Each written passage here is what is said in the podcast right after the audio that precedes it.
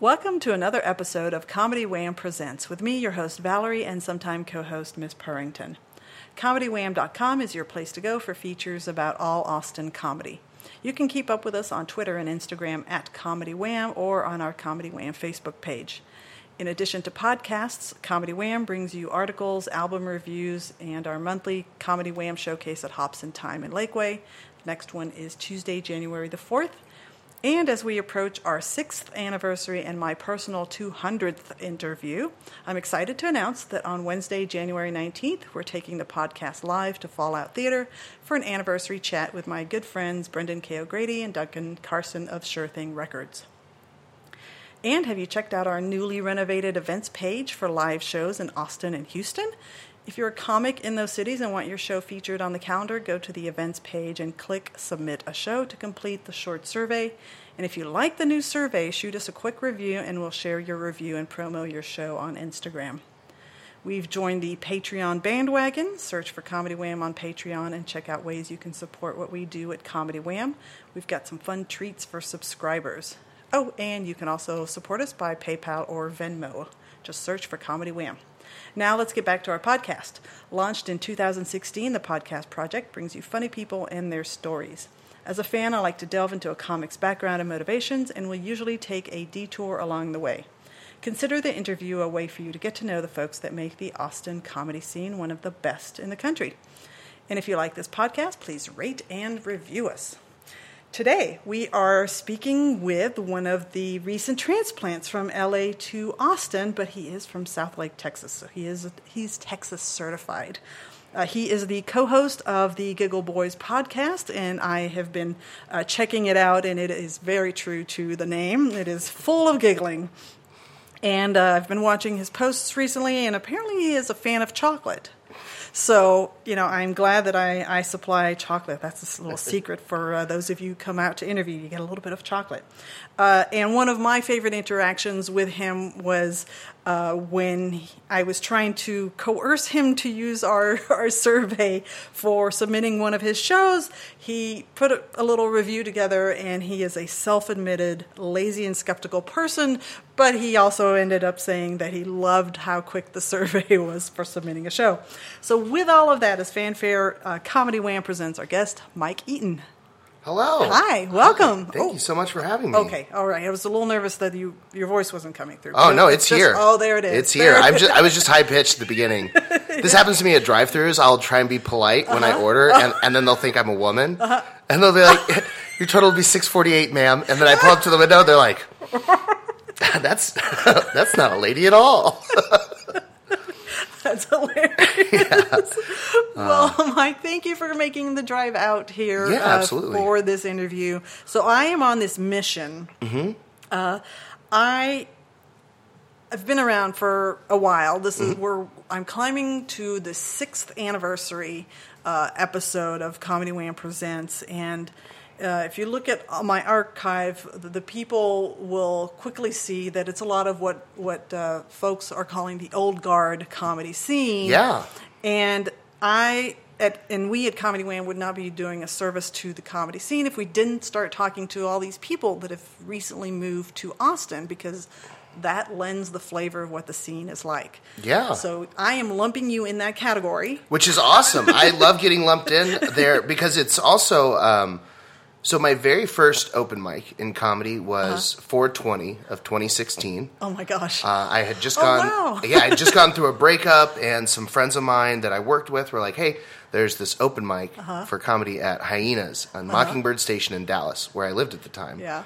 Uh, and we went, and me and him signed up at like five o'clock in the afternoon, and we were the second and last, second to last and last person on the show, where there were sixty-five Yeah. comics doing Wow. three minutes.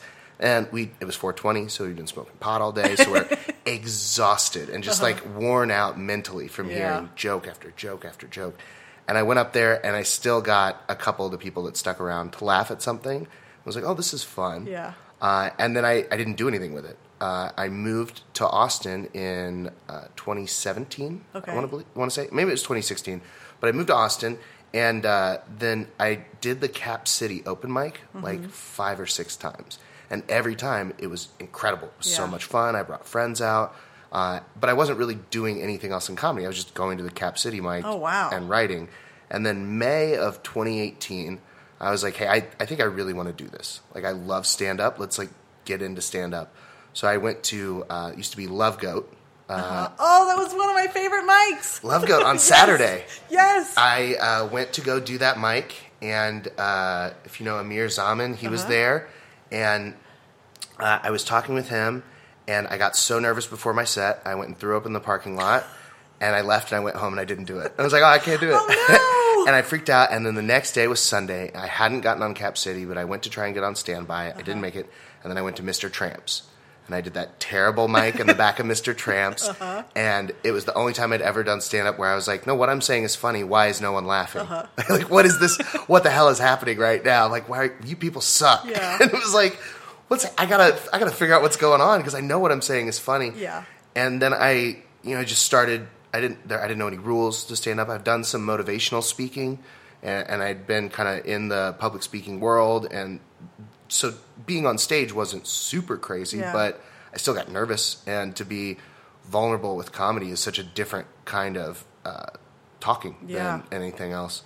So I, I did the Austin comedy scene for about six months. huh. Uh, so I started here. I would go to Mr. Tramps. I would go to Cenote. It used to Mm-hmm. be the mics there. Uh, I would I would try and get on everything I could, and I was doing mics almost every day. Uh, and it used to be the last gas was how you would Yeah. find where that was how I would find mics. That's what everyone gave me at mics to find other ones. Yeah. Uh, and then when I wanted to get on shows, I couldn't. I just I couldn't get booked on shows to save my life. And for work at the time, I was traveling, so I went down to San Antonio for work. And I was in a Facebook page, and they were like, "Hey, we need comedians for a show at the homeless shelter." And I was like, mm, "It's a show. I'll Yeah. it. That sounds awesome. Like, my gosh. sign me up." Uh, with Bobby Smith uh, was was hosting it out of San Antonio. Uh, Clifton Simmons was on the show. He's another great comic but yeah, it was like my first comedy show was four or five months into comedy at a homeless shelter Wow. uh, in San Antonio.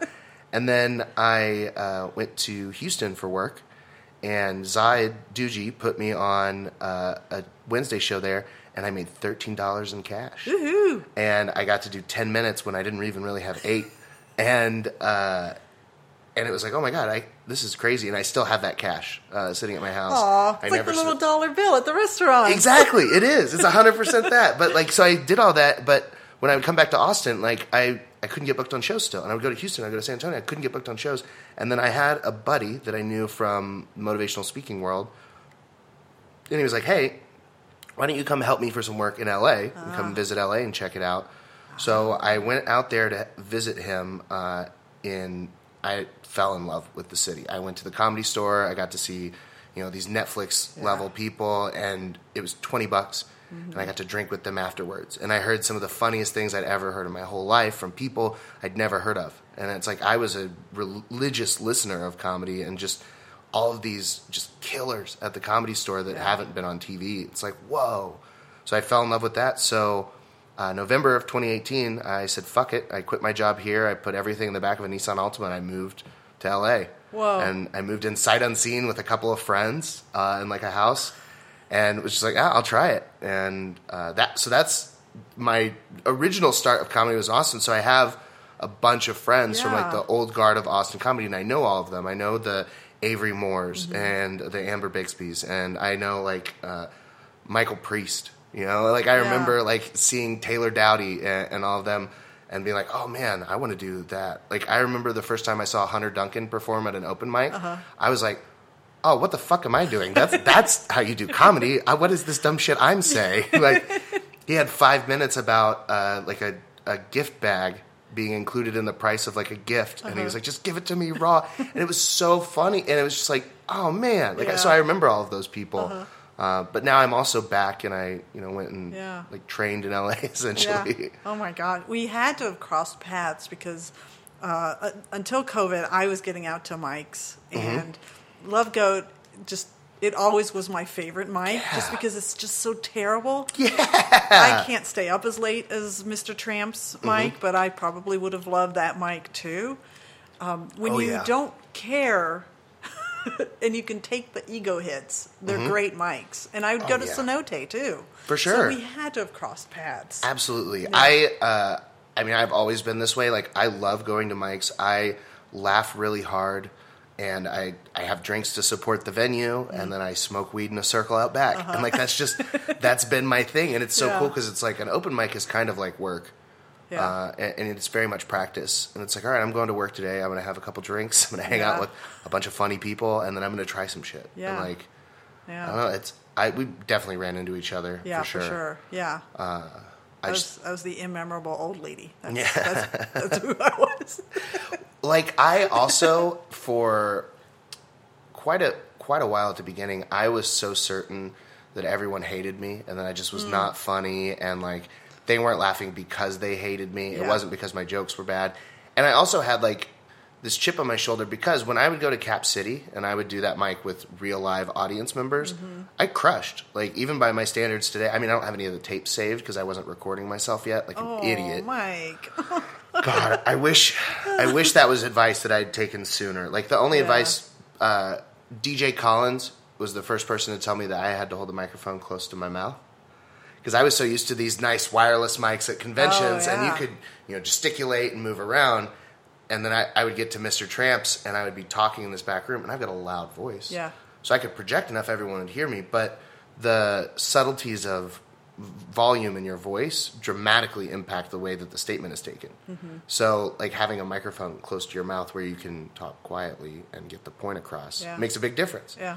So, I I mean, like, I got that advice. I got the move the mic stand advice. Uh-huh. I that's still like when I get on stage, I take it out, I move the mic stand. it's like, but someone told me like record every set, and I was like, mm, it's too cringy to listen to myself. Mm-hmm. I'm just gonna sit there. Ugh. But you have to. Yeah, no, I do. You do have to. Yeah. Yeah. Yeah. Uh, I just scanned it. We have talked 12, well, aside from my boring intro, uh, we've talked for 12 minutes. I have to get my icebreaker question Oh, yeah, out for sorry. you. You have basically, what we cover in an hour, you you are obviously a public speaker because you know exactly how to give like the history timeline lesson, which saves me the effort of having to walk you through that. Uh, but I do want to stick to my icebreaker question. Yeah, so let me ask that first. Yes, please. Uh, or not first, but 12 minutes in. One word to describe your past. Oh man, that's a fun question. uh, I'm a big fan of words. Uh, it's, they're they're my favorite, and I think that uh, the English language is my. I'm just so blessed to have been born in a place where that was what I was taught because it's the most specific language. Like you, there's so many adjectives, so it's when you open it up to the entire language to describe my past. Um, um, I, man, that's uh, it's it's been uh, vicissitudinal, vicissitudinal. There's my Whoa. word. V i c i s s i t u d i n a l. Uh, it is describing the nature of waves in their up and down pattern. Honestly, I've not seen that word since I had to uh, do my SAT preps Right? in high school. So that is kudos. Here I am. Here I am. Holy shit. Giving you a real esoteric answer to your question. Also a word on my SAT. oh man. Mike, you grew up in Texas. I did. and uh, I'm I'm curious about this professional speaker aspect to you because I, although I haven't gone to meetings in a really long time, I am a, a career long Toastmaster. Oh, awesome. So I kind of know background of speaking, and I did speech and debate when I was in high school. Heck yeah. What is your uh, what is your claim to fame as far as why you're a professional speaker? So, um, you, kind of the thing with a professional speaker is you just have to have someone give you money to talk somewhere, and then you're it's it's like being a comic. Mm-hmm. Yeah. Like you don't have to do much to claim you're a comic. Anybody can make their job. Sure. Works at stand up comedy on Facebook. You know. um, I so I've had a whole bunch of different jobs and things. Uh, growing up, I thought that I was going to be a professional football player, so I was like really into football but I'm only six one. So like, uh, yeah, I know, I know, which is insane. But I just I never uh, cleared like the height to go pro, and I played at Southlake Carroll High School, which is a huge deal. Um, but when I realized I wasn't going to make it D one, I I also have always had like a love of politics, and was like, I'm going to be a politician. I'm going to change everything. Yeah. So I went to like a liberal arts school in the middle of nowhere in Virginia to play Division three football and get a government and foreign affairs degree. Uh, and then a year later, I flunked out because I was just partying the entire time. and I came back here, and, and I was so uh, to Texas, the like the DFW area, and I was so disillusioned because I was like, I, I don't even think I give a shit about politics anymore. Like, I don't think any of this matters. I don't think anything that they're doing that we think of as politics is actually changing anyone's day to day. And so I like I became disillusioned with that, and then I'm you know I'm 19 years old, and all I know is that I like to drink and party, and I'm like, well, fuck, what do I do? And so I got into a 12 step program. Okay. So it was like maybe I have a drinking problem. My dad has been he's 28 years sober now. Uh, so like I have that in the back of my head. Well, maybe that's what's going Yeah. on. Realistically, if you go from being supervised and having helicopter parents and, and being in like this town of Southlake where you can kind of party, Yeah. and then you get to 1500 miles away and you have an unlimited credit card and you're at an all guys school in the middle of nowhere in Virginia and you can super party, Yeah. yeah, you're gonna drink a lot. like, like Did you see the color drain out of my face as you're talking? Because I have a teenager. Yeah. Who's got a helicopter parent. Yeah, you gotta, you gotta, you gotta let them fuck up a few times Yeah. and show them how it's okay. Because that's one of the most important things my mom ever did for me. I got arrested at 15 for having weed at school. I mean, I've been a problem kid my whole life. That's why vicissitudinal. It's Yeah. up and down for sure. Uh, but I got arrested at 15 for weed, and my dad and stepmom were furious and were so angry, and we are just like, "What the fuck is wrong with Yeah. you?" And my mom was like, "Hey, are you okay?" And like, what's going on? What's the deal here? Uh, and so like she just like approached it from empathy. And uh, so when I you know started doing crazier stuff, and I got into places where my mental health state wasn't good, I knew that I could go to my mom and that I would be safe and free from judgment. I might not be free from punishment. Right. If I fucked up pretty bad, there'd be consequences for my actions. But I, I wasn't going to be kicked while I was down. Yeah. If I was hurting, I had a safe place, and that was super important Yeah. to have. Um, it still is. Uh, Yep.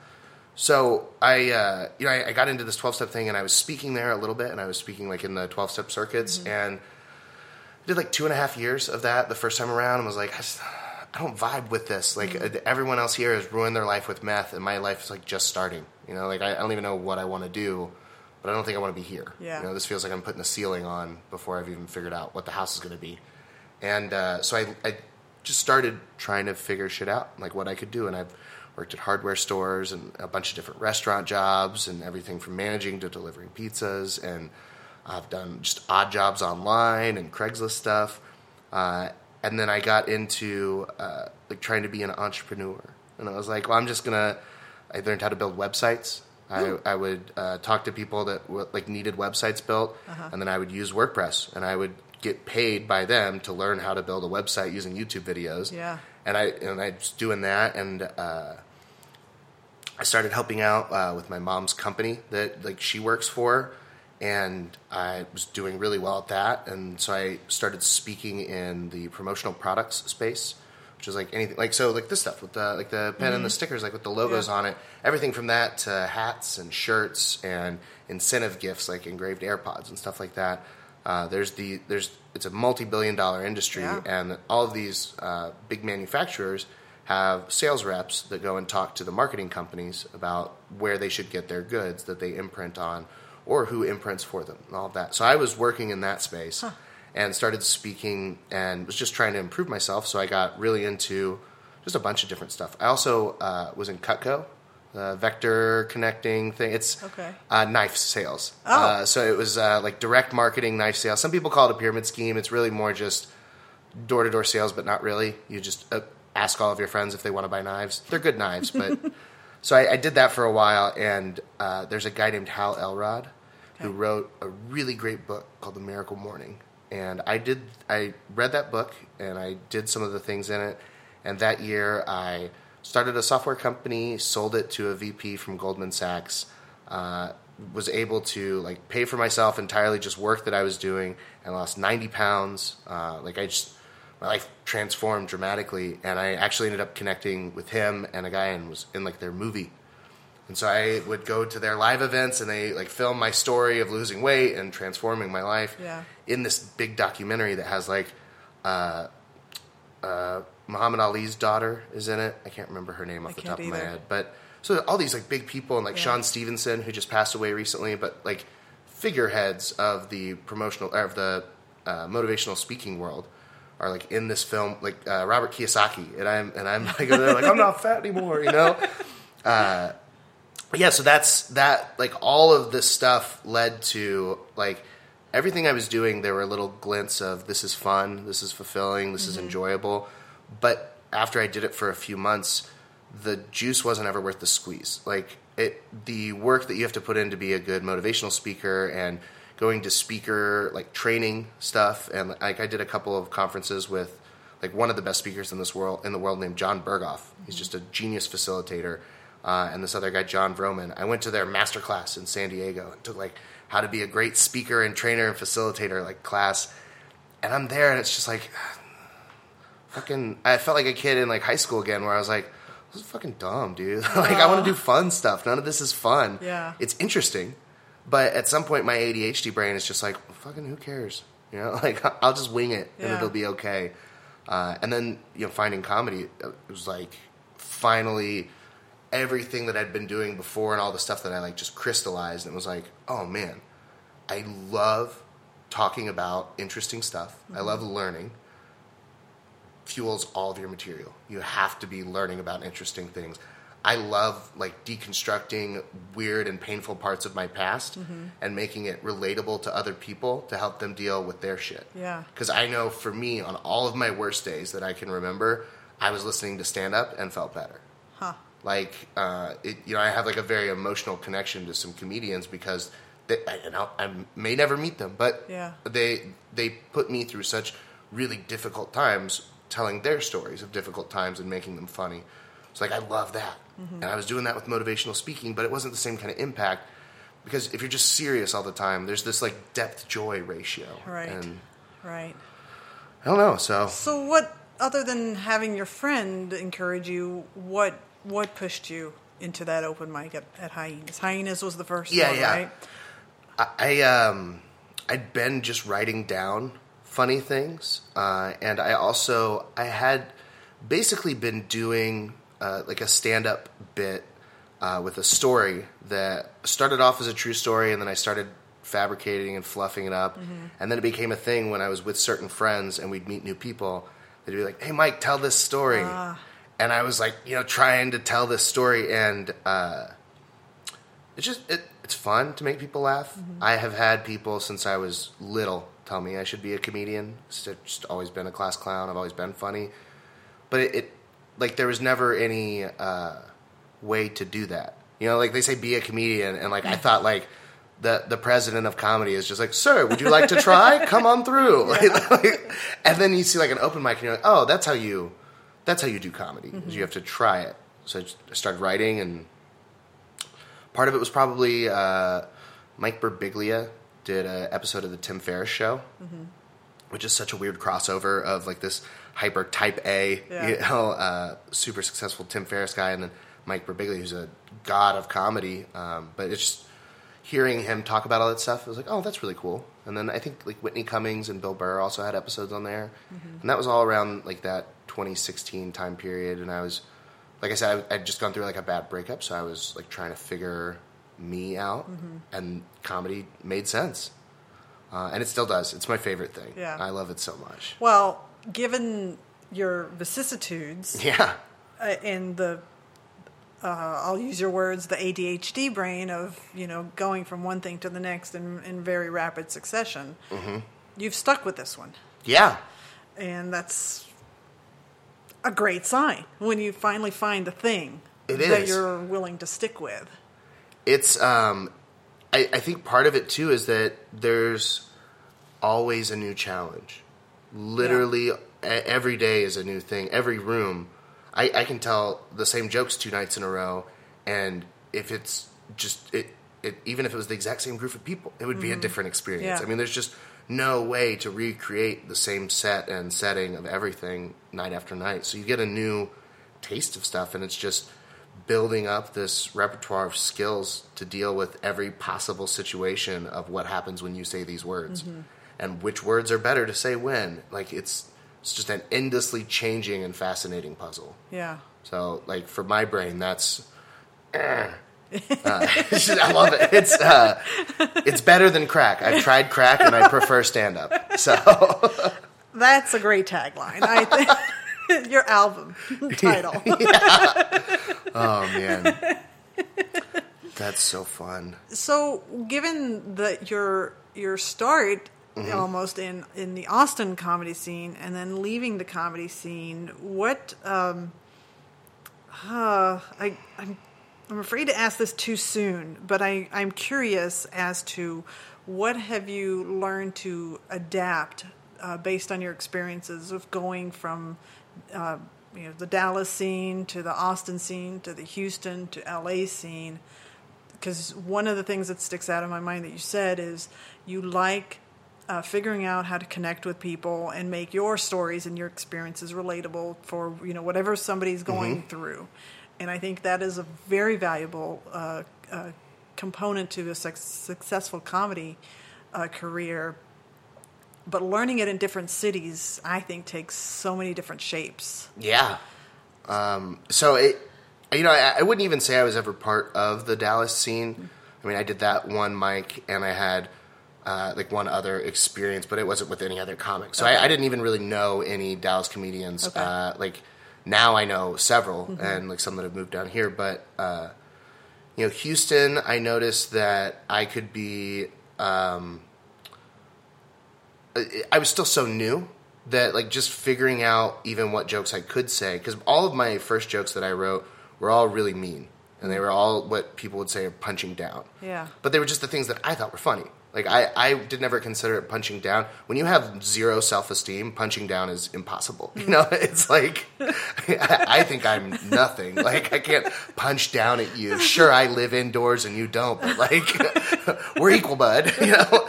So like I had to you know be trained around that, but like you learn s- if you want to, you can learn so much from every single set Yeah. and every single joke that you write and there's so many great comics and even just good comics that will gladly give you advice. Yeah. and it's not always good advice Yeah. but it is information. And, and like you can you know sift through all of that and glean some pretty important stuff. But uh, you know when i got to la uh, i moved there. I got there on a saturday. Sunday my roommates were like hey there's this bar five minutes away. Because i moved to uh, the city of azusa which is 45 minutes east of west hollywood Okay. that was it would take me an hour 45 minutes to an hour to get to the comedy store when i would want to go there Yeah. uh, but it was 20 minutes from the Ice House, which was nice. But so there's this little bar, and they do a 10 minute open mic on Sundays, Huh. and it was right by my house. So I was like, oh shit! And at the time, uh, at my going away party at Mr. Tramp's, I did seven minutes and barely made it to the seven minute mark. Like I started getting to, so what do you what do you want to talk about? You know, Oh yeah. it like it it was rough. So th- like going into this ten minute mic in this new place, I was like, oh fuck, you know, I'm gonna do it, and I crushed it. Like I, I just did so well. that I could do every joke that I'd ever done, and I could put them all together. And I was like, oh, I have a set. You know, like I didn't just have jokes I was trying for three or four minutes at a time. I have a set that Yeah. I'm doing. And there were a couple people there that liked me, and then were just like, "Hey, you just moved here. Let me introduce you to a bunch of people." And uh, then Monday, I went to the comedy store. I signed up for Potluck, didn't get on. Signed up for Kill Tony, did get on. I met a bunch of people through that. And then I happened to live really close to the Chatterbox in West Covina, which is one of the best Yeah. rooms. Uh, so I'd go there on Thursdays for their open mic and Sundays to watch their shows. And I got to learn and talk with all these super professional people. But you, like, I, I mean, I, just, I didn't learn. All I learned was, like, comedic uh, like principles. I didn't really learn. Um, I, I'm still learning very much how to deal with specific audiences and to cater my material. Um, one of my first shows back when I moved back to Austin, uh, I did Dean Stanfield's show Barrel and Amps at, in Georgetown, and I was telling a story about getting arrested for weed, and I just I, I was kind of flustered. I was doing 15. I was excited and nervous. It's a full room. Uh, it's you know I think January-ish of this year, maybe. Okay. Um, so still pretty pandemic-y out, and we're in no masks uh, Trump territory. and, and, and I and I just accidentally let uh, "fuck the police" slip. Oh boy. And, and it wasn't even like an egregious or an angry one or anything Yeah. like that. It was just like a in the context of them arresting me for pot. Uh-huh. Fuck them. And a dude in the front row goes, "You shut the fuck up," and a lady in the back goes, "Go back to L.A." and I got chased out of town. Dean had to help me get out the back door while they were coming out of the front door to find me. Like, Oh God. so like I still piss people off for sure. Like I and I have had uh, some crowds where I thought like there's a city called Canyon Lake that's near Temecula, Uh-huh. halfway between LA and San Diego, and the venue I pulled up to had golf cart parking. So I was like, "Oh, I grew up in Southlake. I speak rich people." Uh-huh. uh it's like I got in there. I was like, "Where do you keep your butler?" You know, and like I thought this these people are gonna love me. Yeah. They fucking hated me. Oh, like just hated me. And I remember like going in with so much confidence and like, yeah, I'm gonna crush. And like two people liked my jokes in this room of 150. I was like, oh my god, what's happening? So like, you know, connecting with people, the the best lesson I ever learned on any of that from any room, anywhere, because I I've done I try and do it so much. Yeah. Um, and I try to get really varied experiences too. Uh, I got to run a show at a shitty little dive bar in Huntington Beach that, like, 50 years ago was a whorehouse, and it was it was called uh, the Shang uh, was the nickname for it, but it was like very stereotypical, like. Uh, Chinese decorations inside, like the red lamps with the writing, but it was just run by like bougie, like a firefighter and and like his OnlyFans uh, fiance. so that's them. So she like she promotes the bar by taking pictures with cleavage, and, and he pays for everything by fighting fires in Malibu.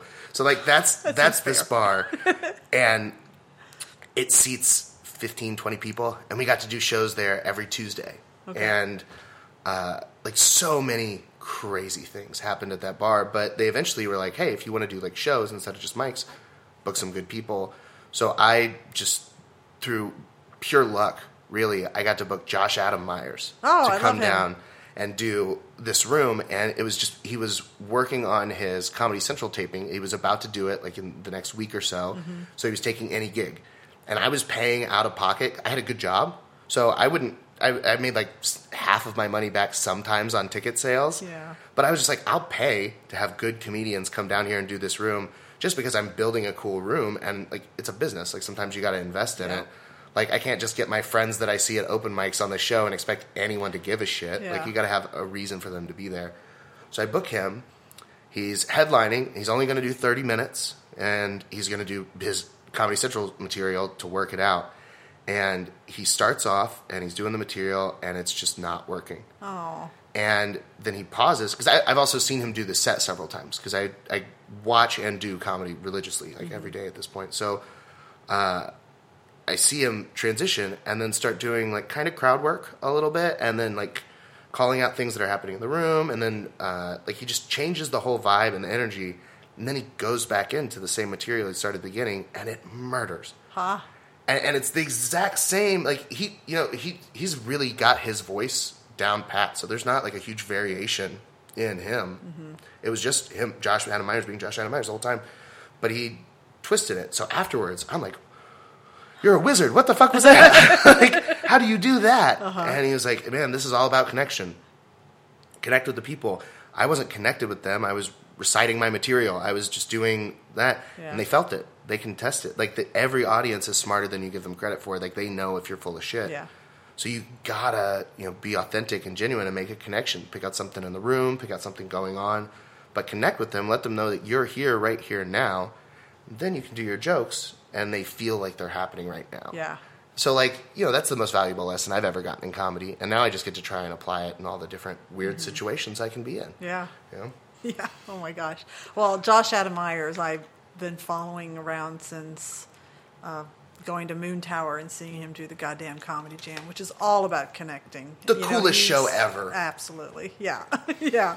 and then I yeah. Mm-hmm. listened to his 500. So I'm, you know, I, I um, you know, when you start mentioning his name, you can't help but hear that gravelly voice. Yeah. You're like, oh, Josh, get more surgery, poor thing. i love him so much Yeah, um, and he is very masterful at, at connecting Mm-hmm. with people. It's it's uh, and that's yeah, that's the the most important lesson is is connecting with people. And as somebody who books a show, that is um, one thing that I'm very mindful of when I book people for the show because it is.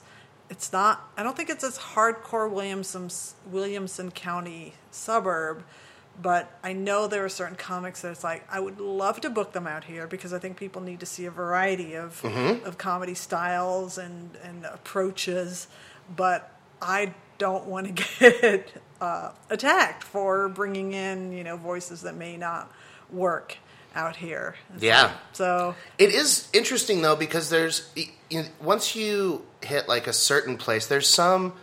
I mean, you can see the way that uh, all comedians handle rejection on stage differently. Mm-hmm. Yeah. Um, like for me, like my problem is that once I like start losing, I, I don't have a lot of different variations in my material either. Like if my jokes aren't about drugs or sex, they're about food. You Yeah. know, and and and that's pretty much it. You know, like like or it's. Uh, outside of that, it's just taboo topics. Yeah. I mean, but that's what my sense of humor is. The things that I think are funny are the things that you're not supposed to talk about.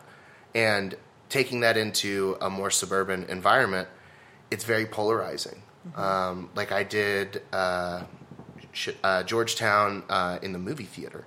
Uh, I did a show there, and it was a pretty diverse crowd for Georgetown. Uh, just different ages of white people, Yeah. but but you know they're there and i could feel that some of my material was um, not gonna gonna work for them Yeah.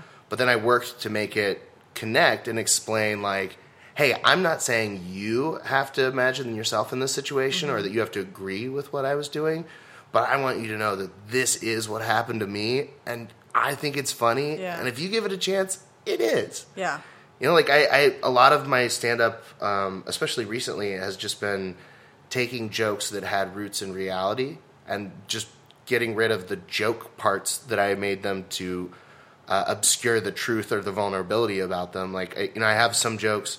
Uh, uh, one of my jokes that I do that I just filmed on a special in LA that I did a little mini special uh, is about how I lost my virginity. And for the first year I told that joke, it was just a wordplay joke, and, and it didn't have anything to do with me. It was just a situation, and I would set up the context of the situation, and it got laughs. But when I started telling it as like my truth, where it actually came from, people were like, "Oh shit, that's hilarious. That sucks so bad for you. That's so funny." uh, so like you know, I, I think. Um, I don't know. It's it's uh, when you have a place like that where there's like sensitive content, like seeing the way that a comedian handles that Mm-hmm. will make them. Uh, it, it makes a, you can tell hundred percent how good they're going to be by how they handle like a difficult room Yeah. like that. Yeah. Like if they just double down, fuck you guys, you don't even know what's funny. it's like they're gonna quit in six months. Yeah. You know, like and, and if they are like, oh, hey, let me, I, I still want this to go it, well. How do I, how do I relate to these people? Yeah, You know? yeah. Like, that's a good comic. Yeah. Even if it doesn't go well that time and they're not good right now, they're going to be good because Right. of that mindset. yeah. So, Uh, I'm I'm not a, a hater type on on my podcast, so this is not a shock to anybody. But I do actually want to specifically compliment you on something because uh, I've I've known about you uh, since you've come back to Austin, and I've caught you performing one time probably early on in your return, and I was I was booking at a new venue, and I I thought, ah, it's a lot of drug stuff. I don't know. I don't know that I could bring that to this venue. Yeah. And then I saw you at Sure Thing. Mm-hmm. And not that Sure Thing is like the end all be all of venues, but for me and what I'm trying to do with my showcase, I thought, well, if you can pull off a Sure Thing show where you really do have to have broad appeal and you can't just be one, you know, topic minded. And when I watched your set, I'm like, damn, he's getting it. He's figuring out the um, working for different audiences and not just. And even if you were still a lot of drug references, mm-hmm. like you made it more palatable mm-hmm. to a broad audience. And I'm like, oh, this is exciting to watch mm. because when somebody figures that out, they, you know, they have access to so much more from that point on.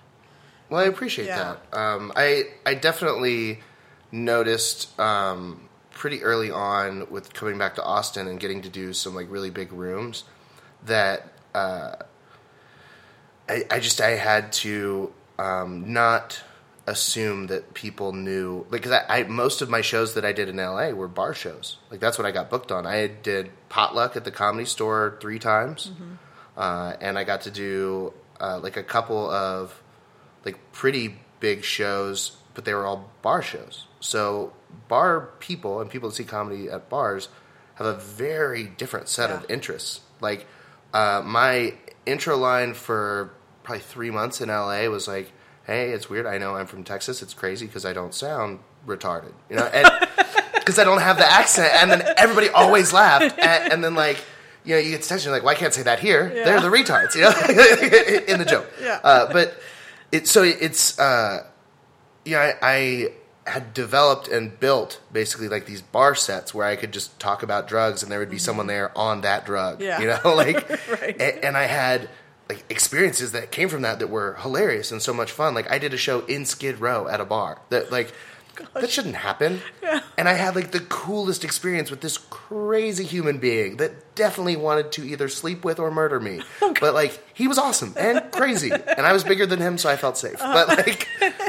So I did that, and then I get here, and I got to do like Vulcan, Yeah. uh, and Vulcan is like a club club where, and it's not only is it a club, it's a two state uh, two levels Yeah. for people that haven't been there. There's a whole downstairs area that seats about 150, and then another 100 people can fit up top. That's intimidating. And at the time, they still had all of the tables uh, set up high. They were the, like the cocktail tables Yeah. and the stage had a DJ booth on it, so you only had like a foot and a half of stage, and like, you know, I'm in front of all of these people, and, Uh-huh. and I'm uh, in like hot new comics in Texas, and it's like. I'm with people that are verified, like on Instagram, like, and I have fucking like three thousand followers. My old boss bought me from India, you know, like, what the hell are we doing here? And so, yeah, I was very nervous, and, and it was like, oh, those very inside baseball drugs jokes are not going to work here Yeah. at all. And then it was just a process of like seeing how well that works and taking the ego hit of, well, I know this is a funny joke, but it's not funny to you. How do I make it funny to you?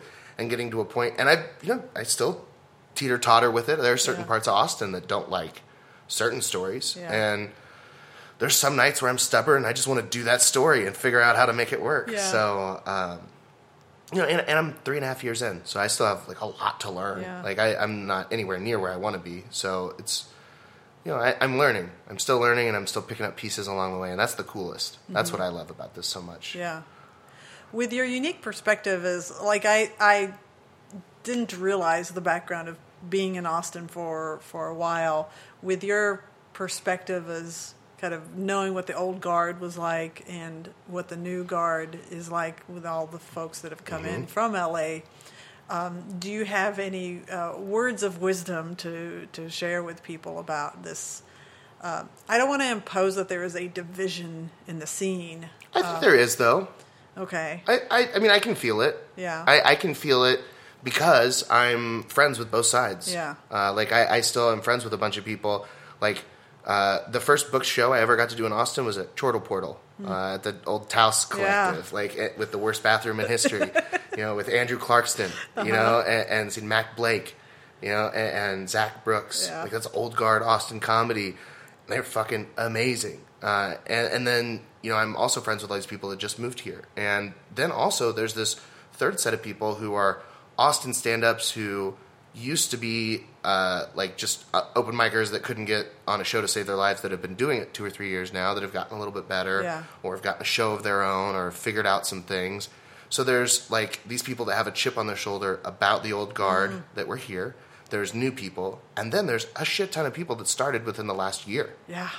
You know, there's a bunch of people that were like, "Well, world's ending. I'm going to tell jokes about it." I was like, "All right, this isn't going to make you happy for a while," you know. But, uh, but you know, so like, there's there's the division. But what I think is so interesting is it, you can see the people that have embraced the new Austin and are like, "Yeah, I guess." You know, the old Austin where there was eight people that did every show, and then Yeah. sometimes there was a guest spot if you were from out of town uh, and a bunch of people moved to New York, but we're still here on shows every week. Instead of like that, Aus- that Austin scene died. Yeah. I'm sorry. I, I know it's a bummer, and all of your Mohawk closed down or whatever everyone was crying about. But like, uh, Facebook is here. All right, Indeed is here. Google runs half of downtown. There's five thousand scooters. It's just it, get off my lawn is not an acceptable response anymore. Damn it, sorry, Mike. old guard. You know. So, but the ones that have embraced that, Yeah. and, and like Sam Castillo, for instance, he's crushing it. He Thrive is. Craft House, uh, the Wednesday shows there are amazing. Like they're so much fun, and like people that come in from out of town that hit him up, send him a tape. He and he does a great job of booking good people. Like he doesn't Mm-hmm. just book whoever hits him up. He books good people, and yeah, like so there used to be like because everybody knows that the books a comedy show that that's also a token that you can use to get on other shows Mm-hmm. is having a show, and he doesn't use it that way. Uh, at least not very often. Yeah. And so like you know, he's crushing it, and he's embraced this new Austin, and he has people that are new to the scene and new here, and then he has the old guard people coming on, and then he has out of towners coming on, and that's what builds our scene. That's what makes our scene better. Like uh, the show that I did there, there were two people in from out of town, and both of them were like, "Man, I've really been considering to move to Austin, and this is such a big selling point." Yeah. you know? And you know I, I think the thing is if you're moving here the perks of austin are that it's a very small city geographically i mean it's like 10 miles from the northmost bar to the southmost bar that you're really going to do anything at. There's three major clubs within walking distance of each other mm-hmm. with sunset vulcan and creek. And there's a zillion venues around town and there's an open mic almost every day. Almost. Almost There every- an open mic every single day. there's an open mic every single day, but some of these open mics, I would like sooner do jokes to a mirror, and I uh-huh. think that's the most stupid schizophrenic thing you can do. Like these open mics, some of them are truly awful. Ah. Like people that are bad at hosting and bad at comedy are running a mic to try and get better, and then doing nothing about that. Hmm. Like, you, like there, I, I, I don't want to shit on anybody or make anyone feel bad, Yeah. but there are people right now running open mics that are having 30 names signed up on the list, giving 15 bump spots to their friends that show up, not running an efficient light, and making it so that one, 40 comics are going to buy six drinks between 40 of them. Like the bar doesn't get any Yeah. benefit from Yeah. you and all of your friends coming and drinking their water. You know, and, and then coming up there and thinking that your take on rape is funny Mm. it is really so great for the patrons of that bar Yeah. that are spending money. Like, oh, a white kid referencing the N word, this is gonna shock them. Uh, so it, it, it's just like so you have to do open mics to get better at comedy, Yeah. but you have to do good open mics to get better at comedy too. Because just doing jokes to a bunch of judgmental asshole incels isn't going to make anyone better at Yeah. comedy. It's going to make you be able to do the RNC for comedy. I don't know. It's just like I, I just, I, man, I, it, it makes me bitter because I want to have a place to practice jokes. Yeah. I have new jokes that I want to work on that are not good. But if I go and do those on shows, that is unprofessional. Like, that Mm-hmm. is not, uh, like, I can try some new stuff that I maybe try in conversation with my podcast co host. Like, there's some of these kind of like testing grounds. Yeah. But you don't know until you know with people. And there are no open mics here that I've been to recently that are trying to. Well, Lucky Duck. Lucky Duck is great. There's real live audience members there. I will say that. Mm-hmm. Um, Buzzmill has a couple that are really good. Once in a blue moon, Creek will have a mic with some audience members there. But for the most part, the open mics are audience of comics Right. who are not focused on or listening to the person on stage, and that's bad for comedy. It Mm-hmm. Yeah. just is. So I Yeah. th- that's that is my big thing that's bugging me about the Austin comedy scene right now. Like new guard, old guard, I don't give a shit who you are. Like if you're gonna run an open mic, don't suck. Yeah. You're doing something very important. Like I don't have the time or freedom in my schedule to run a weekly open mic, but there are people that do. And like I did that for a year in Hollywood. I ran a weekly open mic. Like I, every Monday, I had to leave work early to drive through an hour and a half of traffic to use the microphone and speakers that I spent $150 on to go and sit at the top of this hotel and set it up so that we could do this fucking open mic. And I had uh, the lady that ran the venue was this hardcore German. Uh, me and Eli hosted it together, and so I, I would get there, and then she would be like, uh, "Just so you know, no one can say the N word." And we are like, "Yeah." Uh, we kind of figured, you know, it's I. That's kind of a given rule here. And she goes, "No, you both said it several times last week," and I was like. Ah no, definitely. Like, like Oh I was here. That didn't happen. She goes, "You said Nazi, and I need you to stop saying Nazi." And I was like, "Oh, that's sweetheart. That is not the N word." Uh, that is uh, not at all how this works. And she's like, so you must make the announcements this week so no one will say it. and I was gosh. like, all right. So I get up at the beginning of an open mic with 30 fucking comics. And I'm like, hey, just so you know, the uh, owner of the venue has asked that no one talk about Nazis. First person up there, I can't say Nazis. Oh, You son of a bitch. So, it, like the end of that mic ended up being the funniest thing. So uh, they're going under renovations. We have to do it inside the lobby, but it's like a like a hotel lobby. So there's all the like nice marble tiles and shit. So Yeah. it's echoing. So she's like, "You must unplug the microphone," and I'm like, "No, we're not doing that, Carolyn. That's crazy. Can we just go back up on the roof where the renovations are? It's just comics tonight. Nobody's gonna watch it. We're gonna drink beer. It's the last one, probably. Like we- we're getting tired of this venue." And she was such a like micromanager about it. And so we go up and we're doing uh, the last one, and we ended up having a decent crowd of human beings from the hotel come out. So there's maybe 10, 15 people sitting in these nice chairs outside. It's a patio in LA, so it's gorgeous.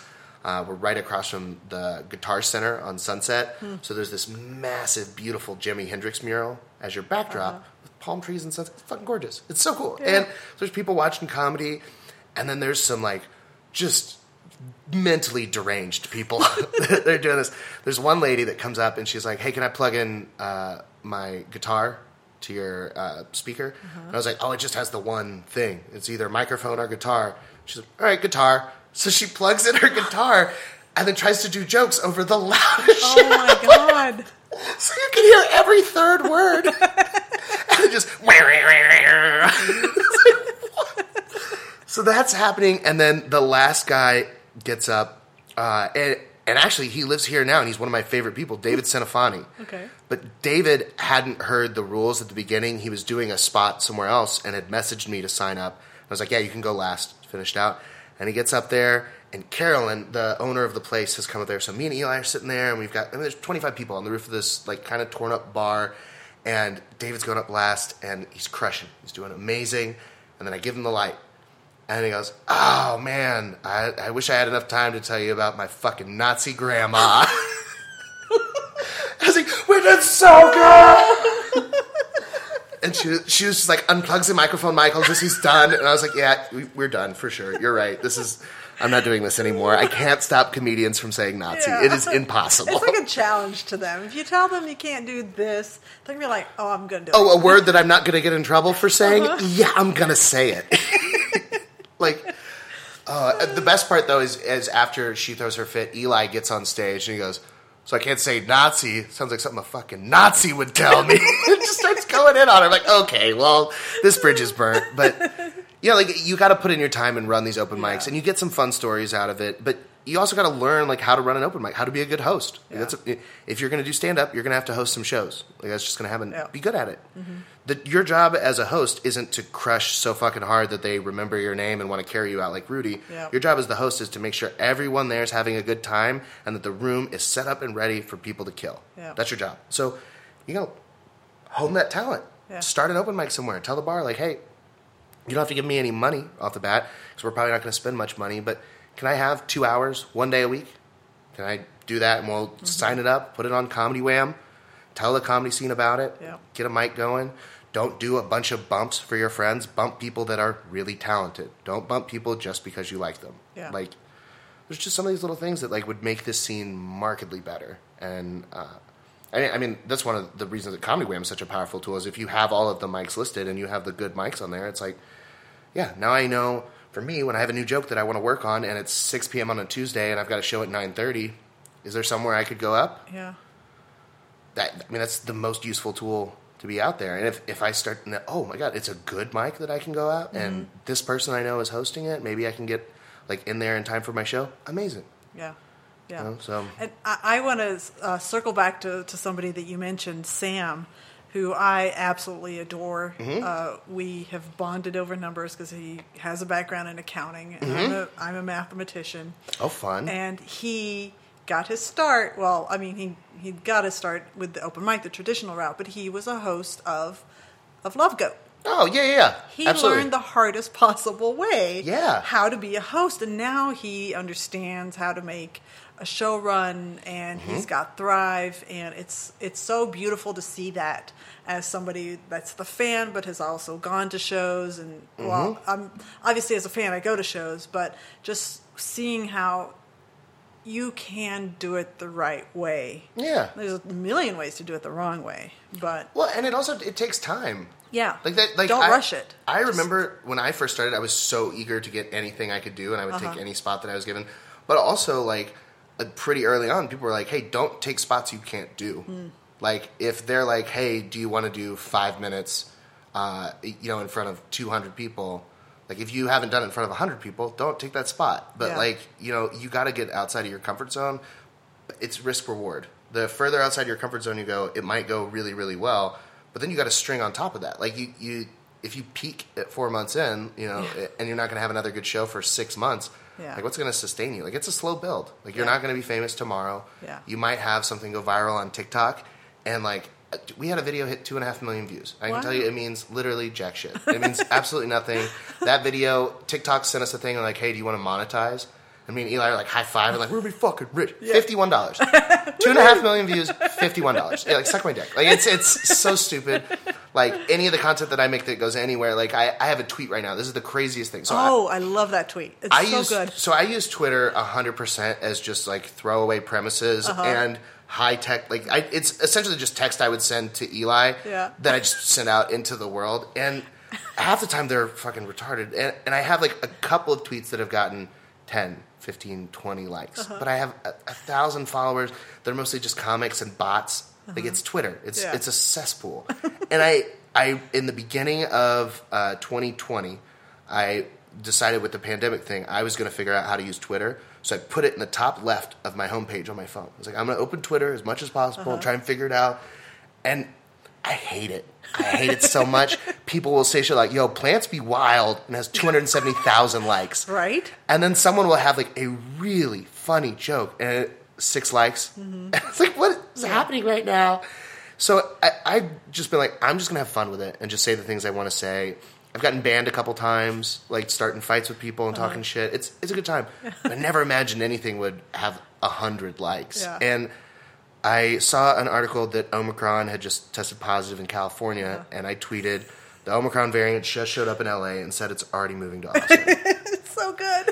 and, and like it, there was like no fat in it, and it was uh, the only thing I regret is I didn't capitalize the O, but but I sent it out, and within like. 15 minutes, it had like 20 likes, which is groundbreaking for me. I'm like, I'm happy there. I'm like, fucking 20 likes. Uh, Brendan Cooney, who's a great comic out of LA, uh, one of my favorite Twitters to follow because he has a beef with Flappers in Burbank, which is just incredible. Uh, he liked it, and I'm like, oh, done. I got validation. A good comic in LA liked my tweet. I'm done with it. I take it, and it's. I'm pretty specific about when I'll actually post on Instagram because of the algorithm. But I was like, mm, it's three in the afternoon on a Friday. Fuck it, I'll post it. So I just posted the screenshot of the tweet with just the caption. This tweet's doing pretty good. and within like an hour, Overheard Austin shares it to 63,000 people. When, Where, What Austin sees that and shares it to 220,000 people. Uh, a girl, I think her name is Rachel Lately, posted on her TikTok and it gets 9,000 likes. Like it's blowing up. So like uh, it's going everywhere, and like I've got 3,000 likes on Twitter. I've got like 200 new followers, and uh, it's got like 800 likes. It's more than anything I've ever posted on Instagram. It's my most successful tweet. And then this morning, I got a message from a fan of the Giggle Boys at 4 a.m. Donald Trump Jr. posted my fucking tweet. Is that not the craziest shit ever? That's bonkers. There's a real world possibility that Donald fucking Trump has seen a tweet I made. That is insane. And like, I'm very openly not a fan of any Republican uh-huh. politicians at all. I make fun of Dan Crenshaw weekly on our podcast. I hate that stupid pirate. But like, to have a former president's son share my stupid fucking tweet is the best part about it is when I made the joke. It was a quick joke. It's topical, Yeah. but it wasn't like comedic genius. It wasn't like, oh, look at these crazy related things. I was just the first person to do it. Yeah. and so I'm like, is this what blows up? This, this my my shittiest, hackiest fucking uh, Omicron. That is what Donald Trump Jr. is gonna share. It's hilarious. So I'm selling out. I'll be on Fox News all next week. I'm doing the roast of Kyle Rittenhouse. Well, that's been our time. Thanks, Mike. Uh, there's the door. Can you imagine? God, it's but it's such a trip. Yeah. it's such a fucking Well, trip. that's that's what I've observed on Twitter. Is like somebody will just write, you know, the the comic scene that I know and the folks I've interviewed. Like they'll just, you know, it's it's almost a throwaway, and then Mm-hmm. it just goes bonkers, and you almost you don't know what to do with it because what you're doing is you're you're grinding, you're going to shows, you're doing mics, and you just want to be on a stage and talking words, not Mm-hmm. typing words into uh, Yeah. a social media site. So. There- I just like I don't know. A lot of the jokes that I make are also in the delivery and in just the juxtaposition of the words that I'm saying and my childlike Teletubby appearance. Like, there's just there's Yeah. something that's fun to look Yeah. about that, and also. I think that the most important part of stand up is the energy in the room. Yes. It's it's I, I don't know if it's some weird autism thing for me, but it literally feels like an orchestra and I can feel like if you were to able to freeze time and take like a picture of that, I could rate on a 0 to 100 scale the enjoyment of everyone in then my side of fields of what I'm saying at the moment. And all of that data is just coming in constantly. Like you feel like the the ebbs and flows. Like this crowd is really loving this part of the joke, and it's died over here. Like I need to get them back, and I need to bring my energy over here because they are giving me energy, and I'll take it and move it over here. And you're doing all this shit, and it sounds like so stupid to say out loud, but that's real. Like Yeah. that's that's super real for me. And I might not be explaining it correctly, but that's just how I feel on stage. Yeah. And so to remove all of that and then just like here's a transcript. Yeah, yeah. Uh, the show I did last night, uh, there w- I have a joke about uh, sex talk, and I was I was doing this joke, and when I said the phrase "sex words," a girl in the front row went from she's been making eye contact, laughing, enjoying it, to blank, thousand yard stare directly in front of uh-huh. her. And I was like, "Oh, that's weird." Like I said some crazy stuff. Uh, this one's weird, and she's staring, and so I look at her, and then I look at who's with her, and this all happens instantly. Mm-hmm. It's like, "Oh, that's her mom." Uh-huh. So I'm like, oh, is that your mom? I saw it when I said sex words. You uh-huh. freaked out.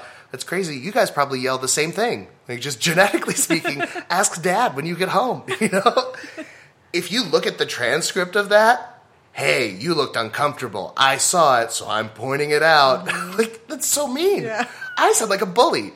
But instead, everyone in the room is enjoying it. Uh-huh. She's laughing and blushing for getting called out. The mom is dying. Dad thinks it's the funniest thing he's ever heard, you know, and the brother or boyfriend, whoever's next to her, is like, "What the fuck? No way he said that."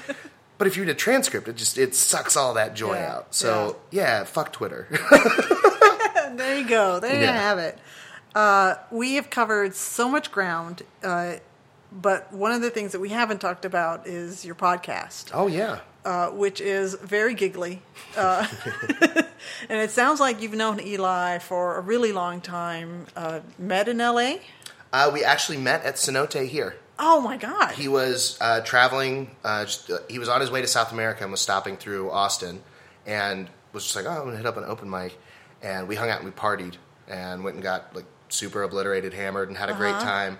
And just, we had a moment.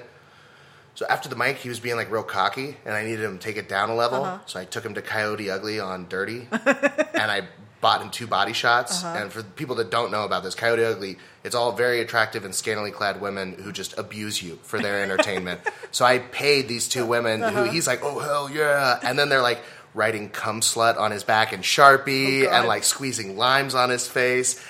So they do all this. I'm laughing so hard, and then he walks over and he goes, I, I, "I didn't like that." And I was like, "Yeah, but you were just. I needed you down." He's like, "Oh, that's fair." like he just got it right away. I was like, "Yeah, we're gonna be friends." So, uh, yeah, we've known each other a while. Um, the, the chief complaint. I talk too much on that one too. Uh, but it's it's a lot of fun. It's I told myself I wasn't going to make a podcast until there was a reason for me to make a podcast. And in the middle of the pandemic, I started a weed podcast in California where it's totally legal. And then I moved here and I was like, I can't keep doing that. I don't really need to make one. And then Eli was like, well, let's just fuck around. Our friend Gary Faust uh, built a studio. So we're like, we'll just go in, test it out. Eli already has a thing that he does called Cast Burgers. So we are like, oh, we'll just have some fun. And uh, 11 episodes in, we have that clip hit two and a half million on TikTok. And we're like, oh, people actually like Yeah. hearing us talk. And so we built it, we built it, and we got 22 episodes in, and then we went and were guests uh, together on a podcast called The Drinking Bros, which has like 10 million annual listeners and like 95,000 on YouTube, and it's just like they're crushing it. Yeah. And they have us on their show, and all of their fans are like, these guys are fucking incredible. It's the funniest thing we've ever seen. We love them. So we get signed to a big boy network. So, Yeah. like, in the space of December of last year when we started it to now it's December this year, we've gone from sitting in a dude's attic, like, uh, wearing, like, black shirts with a black background, like, just. Like have uh, like halfway through the audio cut out of one mic, like just these Oh, like a pretty rough podcast that Yeah. just had some gems from it to now you know we have uh, we did our first live episode um, november 20th uh, and it was amazing it was so much fun we like had a full room of people that paid to see us do a podcast live and it's it's i mean it's my favorite thing to do Yeah. it's so much fun it literally doesn't ever feel like anything other than just hanging out with my buddy and talking about dumb shit Yeah. so Well, yeah, if people want to check it out, they can. I mean, Yeah. if uh, if you want to hear it, I think this last episode, Eli, he's on a kick right now where he's convinced the, the people are lizards. And he's in that like whole lizard people thing. I'm just having none of it. Yeah. I'm just like, no, man, they're not fucking. What are you retarded? like, it- so it's him, it- and he's a pretty well thought out and well researched and intelligent dude. Yeah. But sometimes he just like misses a little bit and goes down like the wrong like QAnon rabbit hole, and he's like, "People are lizards." I was like, mm, "No." so if you're into that, Yeah. Well, I think I might be more into the you telling him no.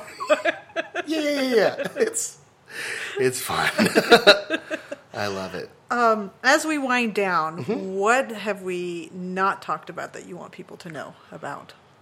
Oh man, I I mean I, I talked too much. If anything, like, I, I I covered everything. I, you know my whole past and uh, my Yeah. whole present. I, I mean, I, I think uh, your listeners are mostly comedians or so, yeah. fans of comedy. So Yeah, comedians, a little both. I don't know. So one of the most valuable things uh, that I have noticed from comedians that I admire and that I consider to be very much more talented than me and my senior in every you know facet of that, uh, people like Asana Ahmad or David Lucas, like they have a collaborative mindset versus a competitive mindset, and they live the notion of a rising tide raises all ships.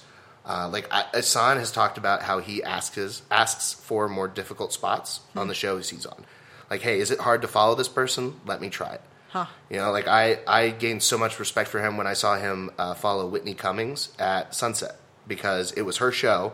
It was 250 people there that bought Whitney Cummings tickets. Yeah. She just did 25 minutes, and now Asan has to come on to do a, a 15 minute set. It's like that's that's a really Yeah. hard spot, and he in within 30 seconds they're on his side. Like it, it's Wow. It. I mean, it's masterful to watch him do stuff like that, and he's always open, happy to give advice, happy to take feedback. I, I mean, I've put in some work, so of course, talking to me is going to be different than someone that just started. But like, if you're uh, like a comedian, just hang out with other comedians and, and like, it, what can you do? That what's something that you learned that you can share with other comics to make them better? Yeah. because that, that's the thing is no matter how good you are like until you are at the point that you don't need advice like you're not going to be able to do new jokes every single night at every venue that you want to there are going to have to be other comedians involved in your comedy career Yeah. and you want them to be good you know like nobody wants to be the best person on every show that's fucking boring so like let- let's let's all make each other better like Yeah. any chance that I get to tell comedians cool things I learned, Matthew Broussard did that. He was in town. He was doing WTF Ice House, which he's I think above. Like I, I think the guy could sell tickets at Paramount. He's fucking hilarious. Uh, but he's standing there and he's talking and he was having a conversation with Hunter Duncan. I said hey to Hunter, and then he was like, "Hey, are you a comic?" Doesn't know me from fucking anyone. And I'm like, yeah. And then we shake hands. And so since I know Hunter, I have some credibility. And then we are talking, and he's just giving incredible advice. Like, hey, when you reach out to get booked on a show, put the link of your real your clip in the show. Smart. Yeah. Don't ask them if they want it. If you ask them if they want it, you're you're setting yourself up for failure. Yeah. Either put it in or don't put it in, but don't offer it if they want it because it's so easy to just reject you. Right. Like set yourself up for success. Just put the video in there. Have a good video. It doesn't have to be the most recent one, but it should be a good one where people can see that you're doing good in a place where you made people laugh and that there's a nice quality to it, Mm-hmm. and it doesn't have to be a 15 minute video. No booker is sitting there watching your fucking 15 minute stranger set. you know, send them a, a link that has a YouTube timestamp in it to two minutes 37 seconds when you're telling that banger, and within 30 seconds of them watching the video, they're laughing. Do it like that. You know, they're like Smart. just little tips.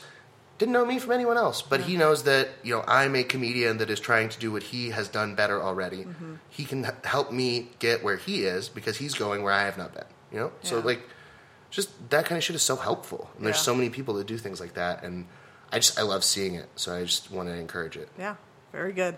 I, I'm struck by the vision of Matthew and Hunter standing next together, and I'm just envisioning there are clouds, and you know, there's the, the little cherubs with Oh, their for sure. horns piping. Because My wife would not appreciate how sexual I find this image.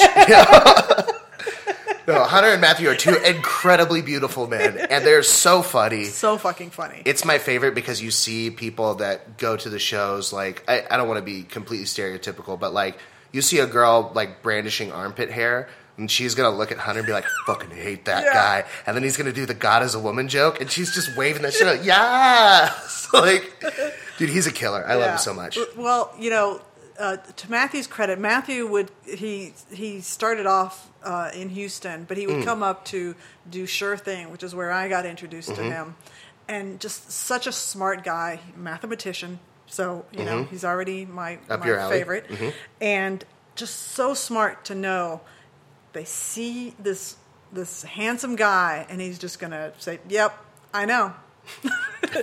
and disarms them and then moves on and it's like that's smart Yeah, it is, Yeah. and he's he's got amazing technical joke writing. yeah Uh, yes Like I listened Oh to his album, and he has a, a joke about Adderall. I won't ruin the punchline. You just go listen to the album. Mm-hmm. It's on Spotify. But uh, like I said, I mean, I've heard recently "fuck Spotify" too. Apparently, Oh, yeah. but but if you want to listen to it, it's good. He'll appreciate the penny, I assume. I don't know, like the view is good. Uh, but yeah, he has a great Adderall joke, and you hear a lot of those. And so to hear one that's a new, fresh take Yeah. with clever wordplay, it's like, mwah, yeah you know, I'm yeah. in. yeah so could, uh, comedy wham listeners go back and listen to that uh, interview with matthew broussard and hunter they Yeah. both had them on Amazing. all right uh, mike are you ready for one word to describe your future epic, like Gilgamesh.